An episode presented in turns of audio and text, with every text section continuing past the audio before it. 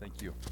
It's great to be uh, back with you today. I do wish that Claire was uh, here with us. She and 18 other folks from Life Church headed down to um, Ensenada, Mexico on a mission trip this morning. They did leave at 2 in the morning. And my prayer, I said goodbye to Claire and, and our oldest daughter Lauren last night, prayed with them, and my biggest hope and prayer was that they would not wake me up at 2 in the morning as they, and my prayers were answered. And uh, I did have some doubt as my seven year old Riley made it into our bed at some point after 2 in the morning, and I awoke around 5 in the morning to her kicking me in the side over and over. And it's amazing how powerful the kicks of a young child can be. And uh, so I'm glad to be here today. And uh, a couple of times a year at, at Life Church, I give a message um, really talking about, about what does it look like to be the church that God's called us to be. And uh, you know, I, I, think many of us, either in our own experience or in the experience of someone that we know, we've had some connection to someone having a bad experience in church, someone being hurt or disappointed. Have you ever known anyone that's been hurt or disappointed in a church? Uh, and I think that, that the reason that that happens so often is, is I believe it's because there is something inside of us that, that creates an appropriately high expectation that there's something inside of us that, that knows that, that the church of Jesus Christ, at, at its very best, should be something special and beautiful and, and the most impactful force uh, you know, on the planet. And, and there's something inside of us that knows that. And so when it's something less than that, when, when, when we have this expectation that is right and appropriate and from God's word, that it should be loving and that it's not, it's, it just kind of hurts us at a deep, I think in many ways it's like marriage. I, I think the reason that so many people come out of marriages that, that go badly, that so, so many people come out with such a deep, deep hurt, is because every single person that, that ever gets married goes into it having an appropriately high expectation. That this expectation that, that this should be beautiful. This expectation that this should be safe. This expectation that, that this is supposed to be a picture of Christ's love for us. And so there's this appropriately high expectation. And then when it comes up very, very short, it hurts us at this deep place. And I think the same thing happens with church. I, I think that, that people have an appropriately, appropriately high expectation. And, and then when it's not that, and when it's something not at all like that, it really, really hurts us. And, so I want to share with you a little bit about 10 things that make a great church. So if you have your Bibles, open up to Acts chapter 2. Acts chapter 2 and verse 42. Many times people ask me, well, what kind of church is Life Church? And, and really, we, we don't want to be primarily identified with, uh, with any sort of, of label because labels can mean different things at different times, and, and there's, there's definitely power in connecting at, at a larger level, and, and there's definitely good things that come out of that. But, but at the end of the day, the kind of church that, that I believe God's called the church to be is found in the book of Acts, chapter 2. And we see a few things in Acts 2 42 to 47. Let me start here.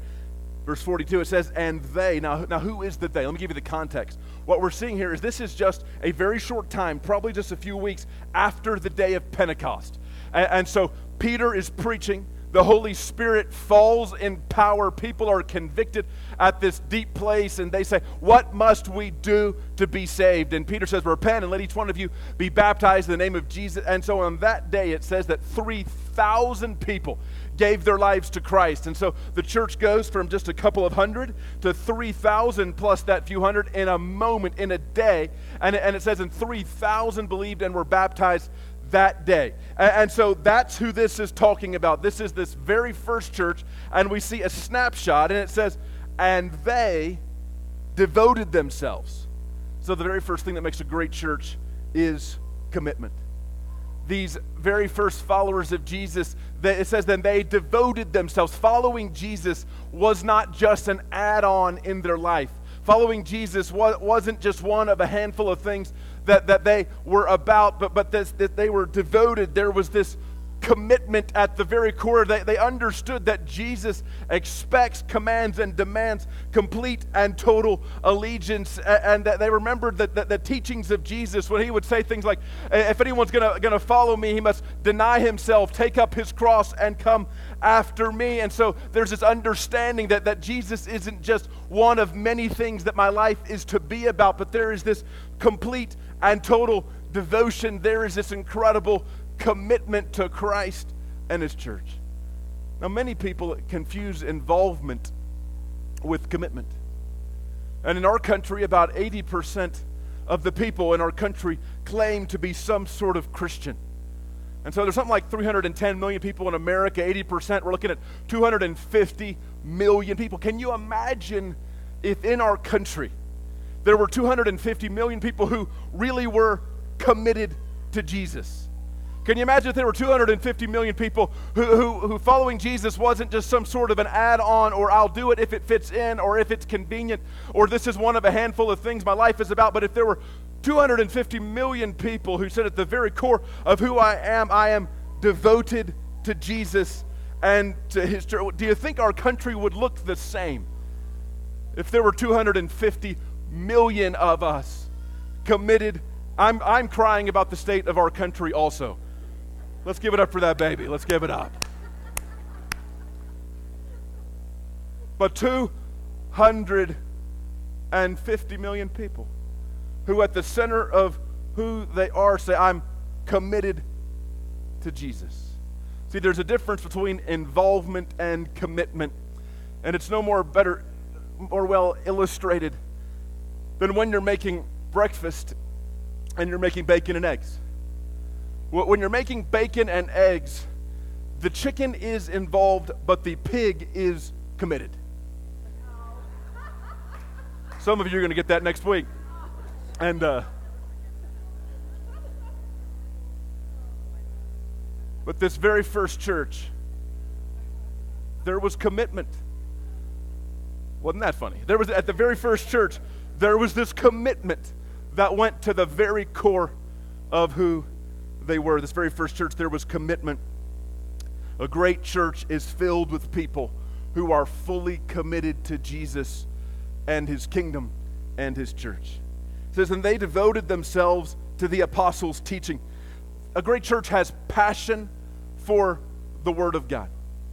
When we read about the apostles' teaching, that, that, that is very clearly the Word of God. As the apostles, what they were, were doing what was, was many times they were, they were preaching the Old Testament and pointing to Jesus. And, and they were preaching about what Jesus did and who He said and His implications for our life. And their teaching became our New Testament. And so there, there's this emphasis on the Word of God. And even as the, as the apostles were preaching the Old Testament, they were pointing to Jesus.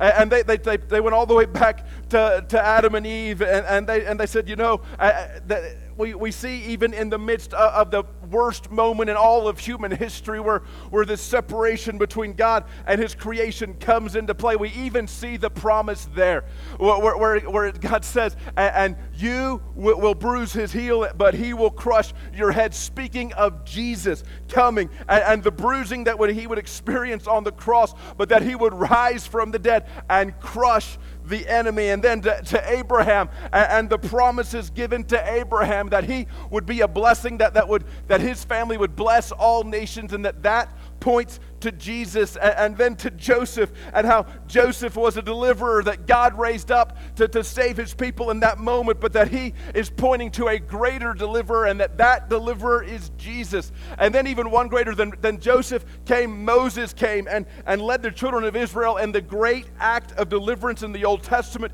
And then they would preach and say, just as that great act of deliverance has come, there's a greater Moses, and his name is Jesus. And so the apostles were preaching Jesus from the Old Testament and from the life and ministry of Jesus. And a great church is a church that's centered on the Word of God.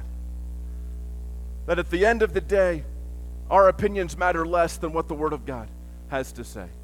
And, and whatever happens, whether it's with little children or with elementary age children or with teenagers or young adults or senior adults or whatever happens on Sunday morning or in a small group at the very center of what it looks like to be a great church comes a commitment to the Word of God, a, a commitment to, to learn the Word of God, a commitment to allow God through His Spirit to, to illuminate His Word in our life, and a commitment not just to know it, but to live it out. The problem with many followers of Jesus is our level of knowledge far exceeds our level of obedience. Far too many of us know a whole lot more than we live, and the problem with that is this the problem with knowing more than you live and then going on to continue to learn more and live no more is all you're doing is becoming more accountable for your lack of obedience. So this very first church is committed to the word of God, and that's part of what makes a great church is a commitment to the word of God. Let's keep reading. It says, and they devoted themselves to the apostles' teaching and to the fellowship and then to the breaking of bread. We're going to talk in a moment about how they would actually eat meals together, but what this is actually referring to is, is as a part of the meals they would share is they would take the Lord's Supper together, they'd take communion or, or the Eucharistic feast together. And, and so what they would do is, is they would take this bread and they'd say, Remember, Jesus said, that this bread, it's a picture of his body that he's giving for us. And they'd take some wine or some grape juice and they'd say, Now remember, Jesus said that this wine, it's a picture of his blood that was shed for us. And so what they were doing is they were regularly coming back to the fact that Jesus is at the center of who we are and that apart from Jesus giving his life in our place, apart from the Son of God leaving heaven and coming to earth, living a sinless life, dying in our place, and being raised from the dead, apart from all of that, there's nothing left. I mean, if none of that is true, then we are crazy for doing this every week. Amen. I mean, if Jesus didn't die in our place, then what are we singing about? If he's still dead in a tomb in the middle of Palestine, why is that worth centering your life on? So this early church is, is week after week they come back to this core that, that Jesus is the center. And the good news of Jesus is what this is all about. And so they would just remember that. And, and they would just, they, they take the bread, they take the wine, and, and, and they remember that, that Jesus has died in our place. He is the substitute for our sin. He has conquered death so we don't have to fear it. He has conquered sin so we don't have to live in bondage to it. Christ is the center. A church without Christ at the center is really no church at all. This very first church had Christ at the center, and a great church is one where the gospel of Jesus is at the center. Look at verse 42. They devote themselves to apostles' teaching, to the fellowship, to the breaking of bread, and the prayers. This very first church, it was a praying church. They recognized that the implication of what Jesus had done, the fact that, that, that there is one mediator between God and man, the man Jesus Christ, and that because of what he's done, that we have direct access to the Father, and, and that we don't have to go to a priest to, to take our prayers, but that we ha- can go directly to God. And so, so they took advantage of this privilege. They recognized that, that, that, that, that this, this, direct access to the Father meant that they could go to Him constantly, that they could pray to Him constant, and so they did. And, and so, this very, very first church, it was a praying church. When it talks about the prayers here, it, many scholars believe that, that they were actually continuing to observe the Jewish hours of prayer, but, but it wasn't just that. It wasn't just prayer at, at set periods of times, but it was this idea of, of praying without ceasing. This very first church, it was a praying church, and that's part of what it looks like to be a great church. This very first church was experiencing God's presence and power. Look here at verse 43. It says, and awe that word all, the Greek word phobos, where we get our word phobia, the idea of a fear, this holy sense of fear came upon all the people. What was happening is as the people of God were gathering and, they were praying and, and they were focusing on the good news of Jesus, that, that there was this incredible sense of God's presence that was among them and, and that there was this sense that, that something's different. There's something different about this place and these people and, and what's happening right now, and the difference is the presence of God. Now, we know that God is everywhere. And we know that as followers of Jesus, that the Holy Spirit lives inside of every single one of us. But what we're talking about here is, is this dynamic, tangible sense of the presence of God. And that's really one of the things that I appreciate so much about not only your church, but also your movement, the, the, the vineyard movement. Is that, is that that's one of the things that, that your church and your movement are known for is, a, is an expectation for the presence of God. And it was great even at the conference this last week how, how there were just moments where there was just such a tangible sense of the presence of God. And that's part of what it means to, to be a great church. Is that it's not just this knowledge that God's everywhere. It's not just the, the great promise that, that the Spirit's inside of us, but that there are moments and times and seasons that are, that are this regular experience of the dynamic, tangible presence of God. But it wasn't just the presence of God, it was also the power of God. Let me see, show you this. It says, In awe, this great sense, this holy fear came upon every soul, and many wonders and signs were being done through the apostles. That is, uh, not only were they experiencing the presence of God, not only was there this feeling, but there was this undeniable experience of the power of God. You know, I, I grew up in some environments where people prayed for the sick, but people would have been shocked if anything happened. Let's pray for Aunt Sally. She's got cancer. And then you pray, Lord, heal Aunt Sally. And then as soon as you say amen, someone says, hey, you know what? I'll bring potato salad to the meal after the funeral. You ever been in something like that? And there's kind of where there's just no expectation for, for God to do really anything. Pastor Tom yesterday, he said, Hey, I'm to be going to be doing a teaching on healing over at Grace Church in the weeks to come. Would it be all right if I told your church about it tomorrow? I said, Of course it would. Because that's part of what it means to be a great church is this experiencing God's presence, but also an expectation for God to move in power. And it was encouraging. Even this, this last week at the Vineyard Conference, of just hearing stories after stories of, of God moving in power around our nation and around the world. That's part of what it means to be a great church is this experiencing the presence and also the power of God. A great church is one where God's presence and power are regularly experienced. Look at verse 44. It says, And all who believed were together. There was this sense of unity. That's not one of your points, though. And all who believed were together, and they had all things in common. They were selling their possessions and belongings and distributing the proceeds to all as any had need. There was this incredible generosity in this early church. And I think what they understood is something that sometimes we don't understand. Is that at the very core of the message of the gospel is the message of generosity.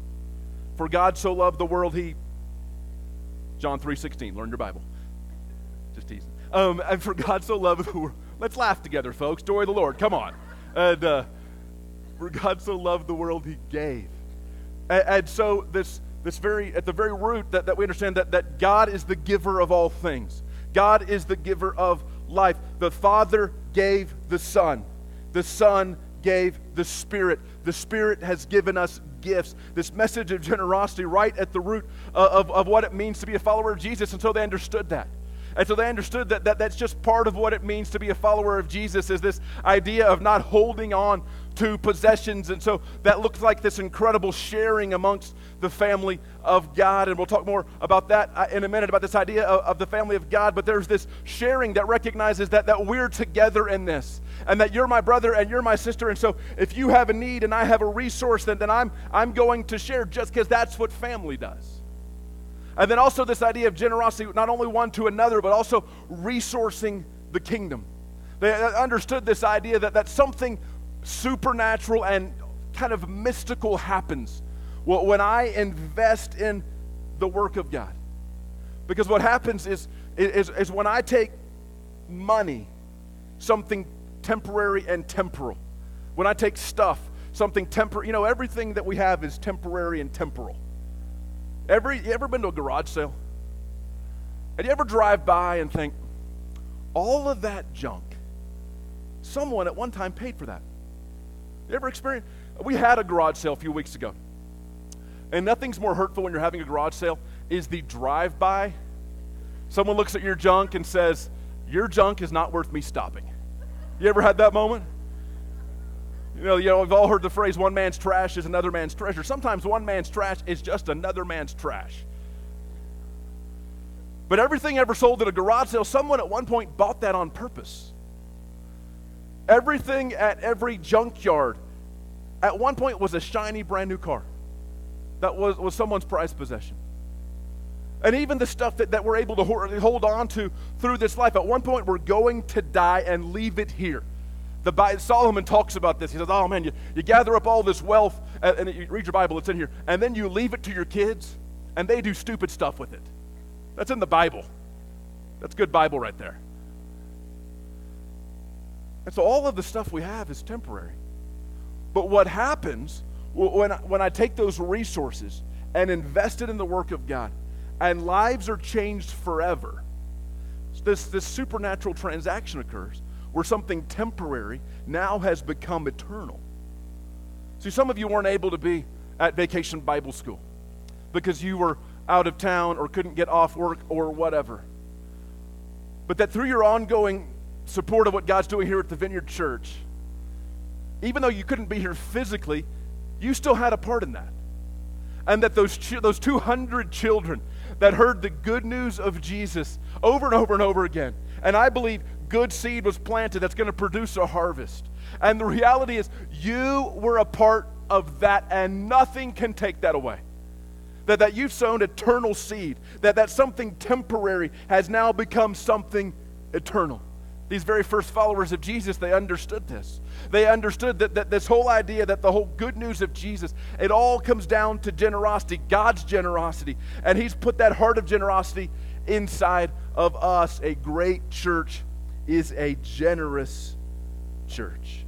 I love it when people get this.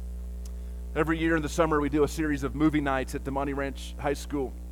And we normally have six or seven hundred people that come to these events. And, and we do them to build a bridge to the community that the gospel could, could go forth. And every year when we do these, you know, for us to do those three events, which looks like us giving a door hanger to every home in South Reno and serving hundreds and hundreds of hot dogs and cotton candy and uh, uh, we do all, and it costs about five thousand dollars to do it. And uh, the, the first year we ever did it, we really didn't have the money to do it. And uh, and but we just felt like God was calling us to do it. We're going forth in faith, and uh, and we the week of our final movie night of the summer had come, and then that next Sunday we're, we're having church and.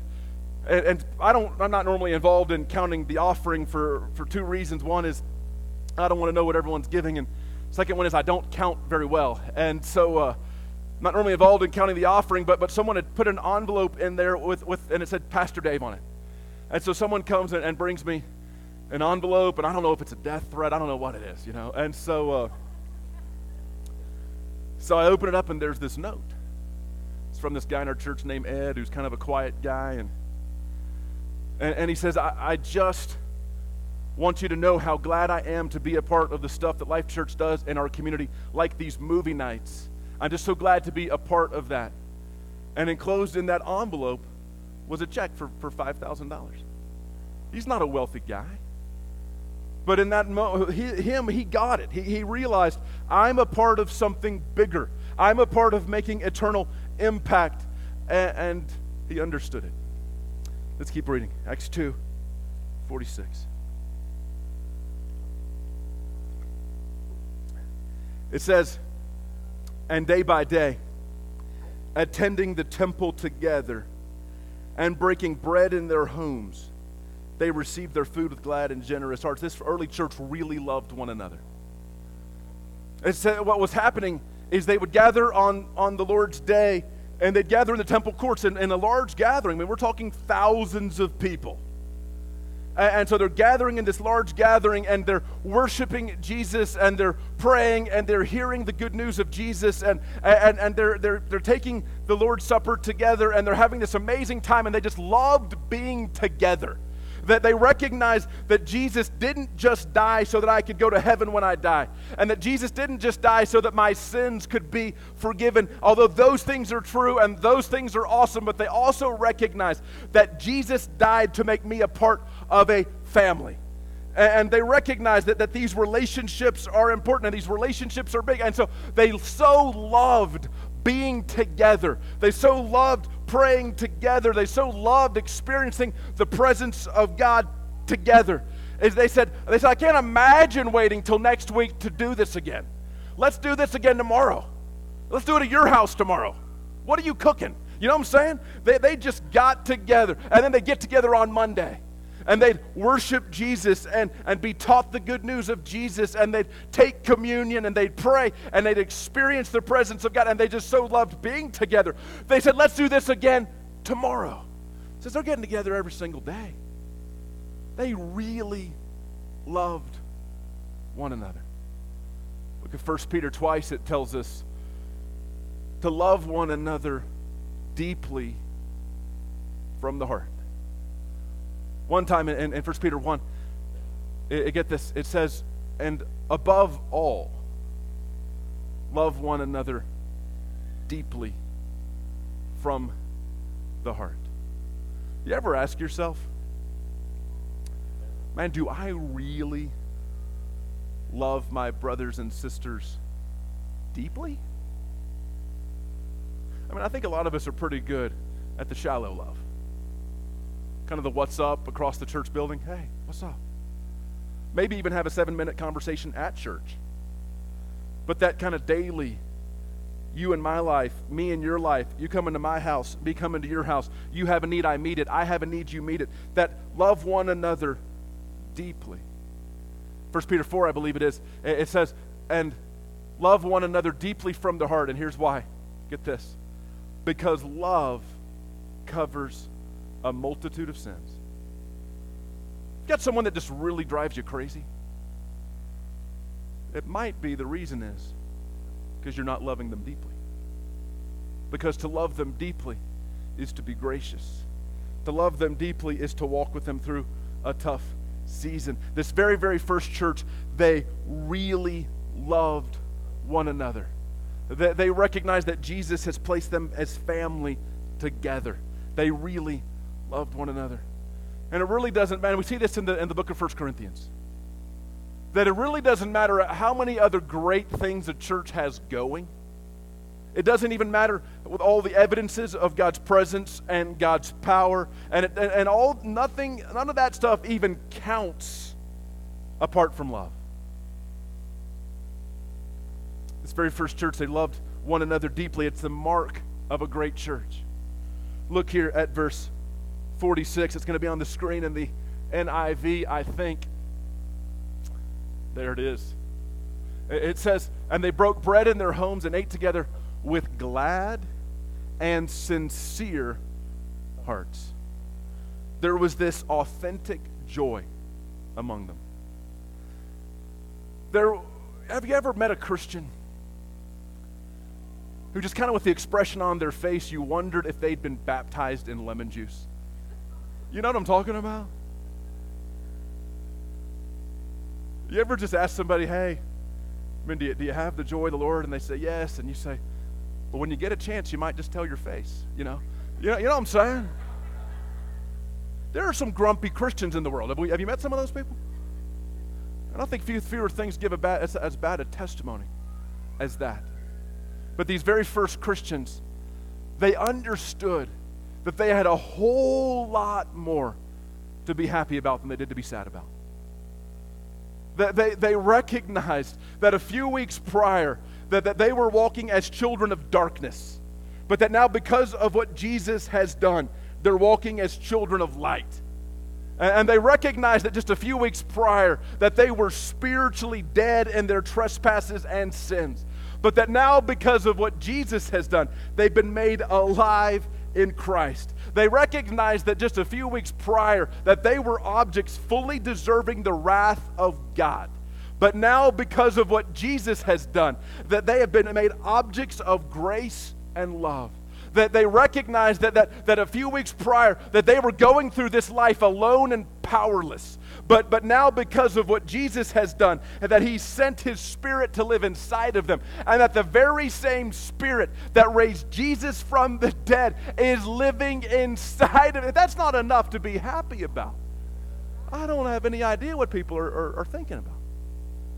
But it was real. Have you ever been around Christians where every day is the best day of the world, as, as how they're acting, but it just doesn't seem real? I'll never forget. I think I'll never forget. It's only been a few months ago. I might forget. First time I really got to spend time with Cindy Snyder here in your church. And, and her, and I'd met John before and we'd had lunch, but I'd never spent time with Cindy. And she's sitting in my office. And, and she's telling me her life story and, and what God's done. And, and she's sharing about, you know, losing two children. And I'm hearing that. And I'm like, this is unbelievable. This is about the most trial that I've ever known in a one on one kind of an environment. But as she's talking about it, there's this joy that's permeating. And I thought for a minute, I thought, how is this real? And then the longer I listened, I recognized this is totally real incredible trial, losing two children, about the worst thing I could imagine. I'm sitting there thinking, what, what in the world would I do if, if I lost one, not, not even two, but one child? And I thought, she has got this incredible joy. She's talking about how God even has used the, those terrible experiences for her good and for his glory. And there's nothing about it that feels fake or feels like hype or feels like pretend. It just, and I thought, that's the joy of the Lord. That is recognizing that no matter what happens to me in this life, I've got a whole lot more to be happy about than I've got to be sad because of what Jesus has done in me. This very first church had this authentic joy, this joy from God. And it wasn't hype and it wasn't fake, but it was the real deal. Look at verse 47.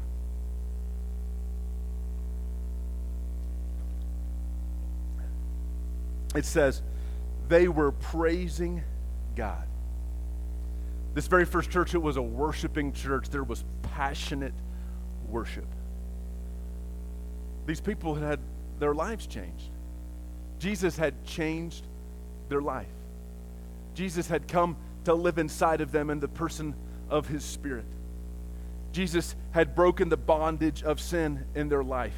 Jesus had broken the fear of death from their life.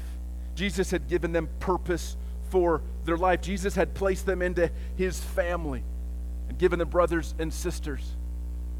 And they recognized that the only sane response to that is worship.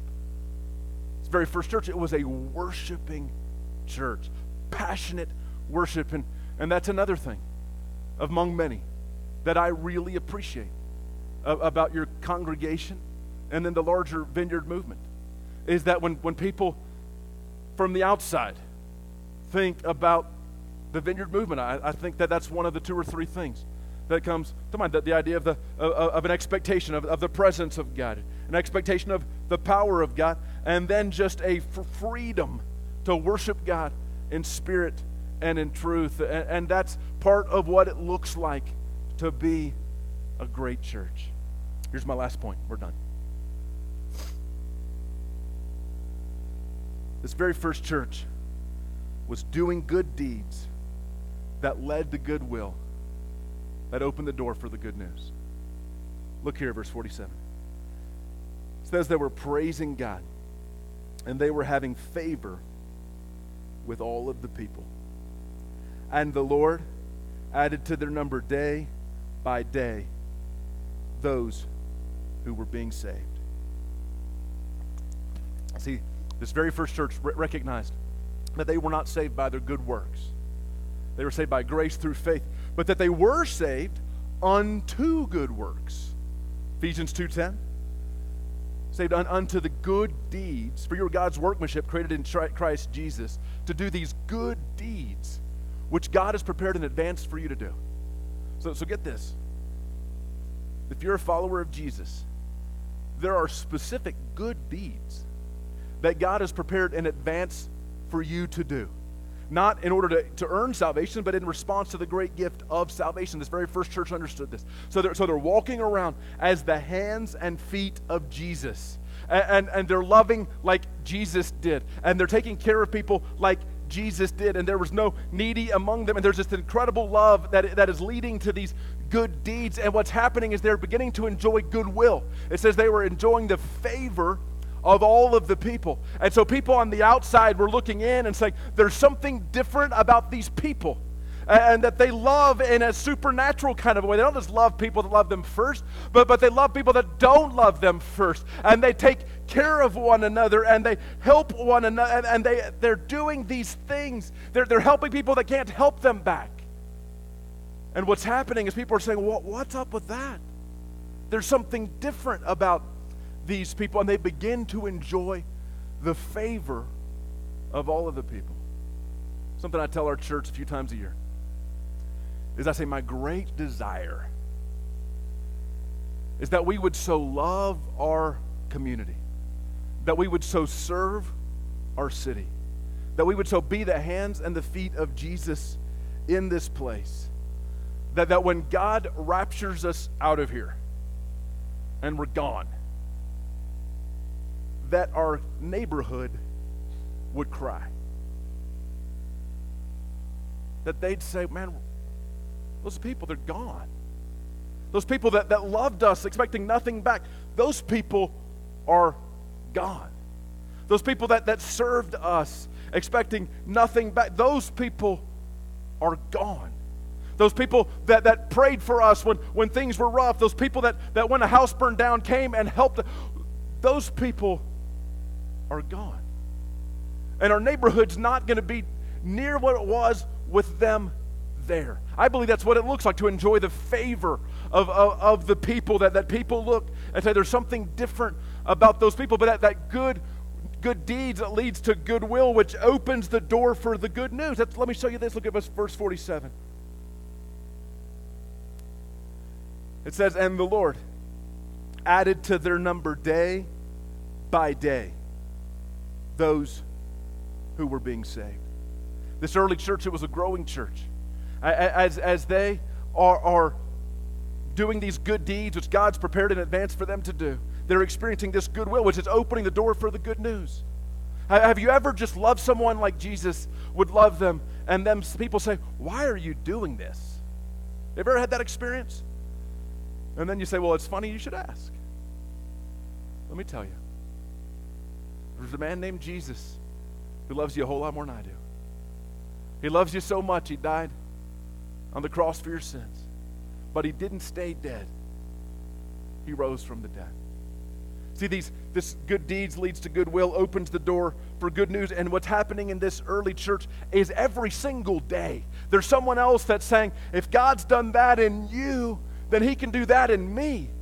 Or what happened to you? Tell me, why do you love like this? Tell me. And, and so every single day, someone else is giving their life to Christ. We read a few chapters later, it says, and there's been another 2,000 people come to Christ. A few chapters after that, it says, and more than ever, people were coming to Christ. Here's the thing healthy things grow. Sometimes people say, man, I just want a church where everyone's mature. First of all, that never ever happens. But, but, if it, but if it did, that's not a good thing. Because here's the truth maturity breeds immaturity. Because maturity reproduces.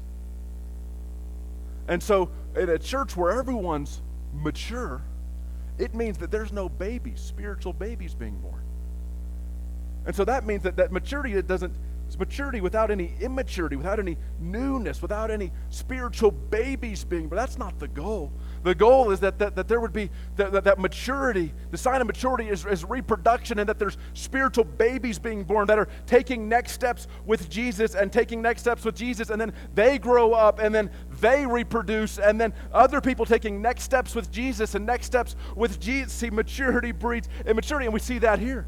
It says that, and every day the Lord was adding to their number daily. A great church is one that, that, that, that does good deeds, that opens the door for a good, that, that leads to goodwill, which opens the door for the good news of Jesus. That, that's why at Life Church we do community events. That's why we've adopted a two mile square downtown. That's why you've got a team going to Burning Man. That's why you've got teams at Earth Day. That's why you've got teams that have adopted elementary schools. And that, and that in, in doing these things and being the hands and feet of Jesus, that we might build bridges that the good news of Jesus would walk across and that lives would be changed forever. So here's the bottom line my hope and my prayer and my belief is that what God's doing right now is that He's taking one really, really good church and another really, really good church and coming together, and that by His Spirit, that over the days to come, He might turn us into one really, really great church for His kingdom and for His glory. Let's pray.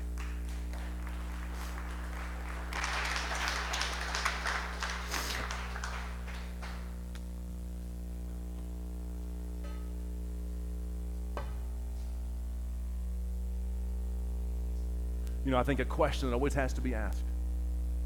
When you talk about the nature of God's church and who we're supposed to be as, as a corporate together, I think a question that always has to be asked is if every single person in this church was like you, what kind of church would this be? If every single person in this church prayed like you pray, would revival break out?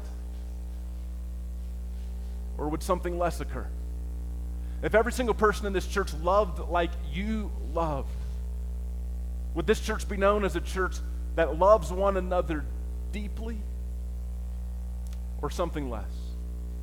If every single person in this church showed generosity the way you do, if every single person in this church was hungry for the presence and power of God like you are, if every single person in this church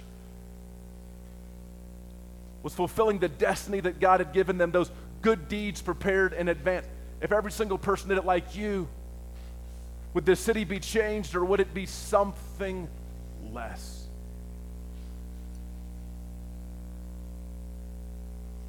You might even in the quietness of your heart just ask the Lord to show you the areas that He wants to grow you in.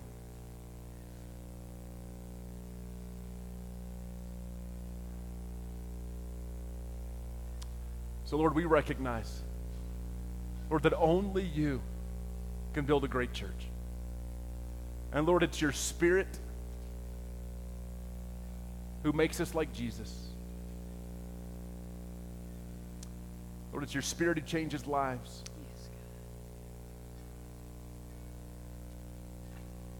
So, God, I pray that there'd be something inside of us, a holy resolve that, that, that would afresh, whether, whether we've been following you for one week or 50 years, that there'd be, be a fresh resolve in our hearts that, that recognizes that, that your church is a special thing and that she is to be beautiful and that she should be the greatest source of hope on this planet and that she should be the greatest source of good on this planet. And that there'd be a holy resolve inside of us that says that, that we're not willing to be anything less than who you've called us to be. We wouldn't be satisfied with anything less. So, Lord, it's our prayer that your kingdom would come. Lord, and your will would be done. Lord, in our hearts, in our church, and in Reno, as it is in heaven. In the mighty name of Jesus, we pray. Amen. Let's worship the Lord.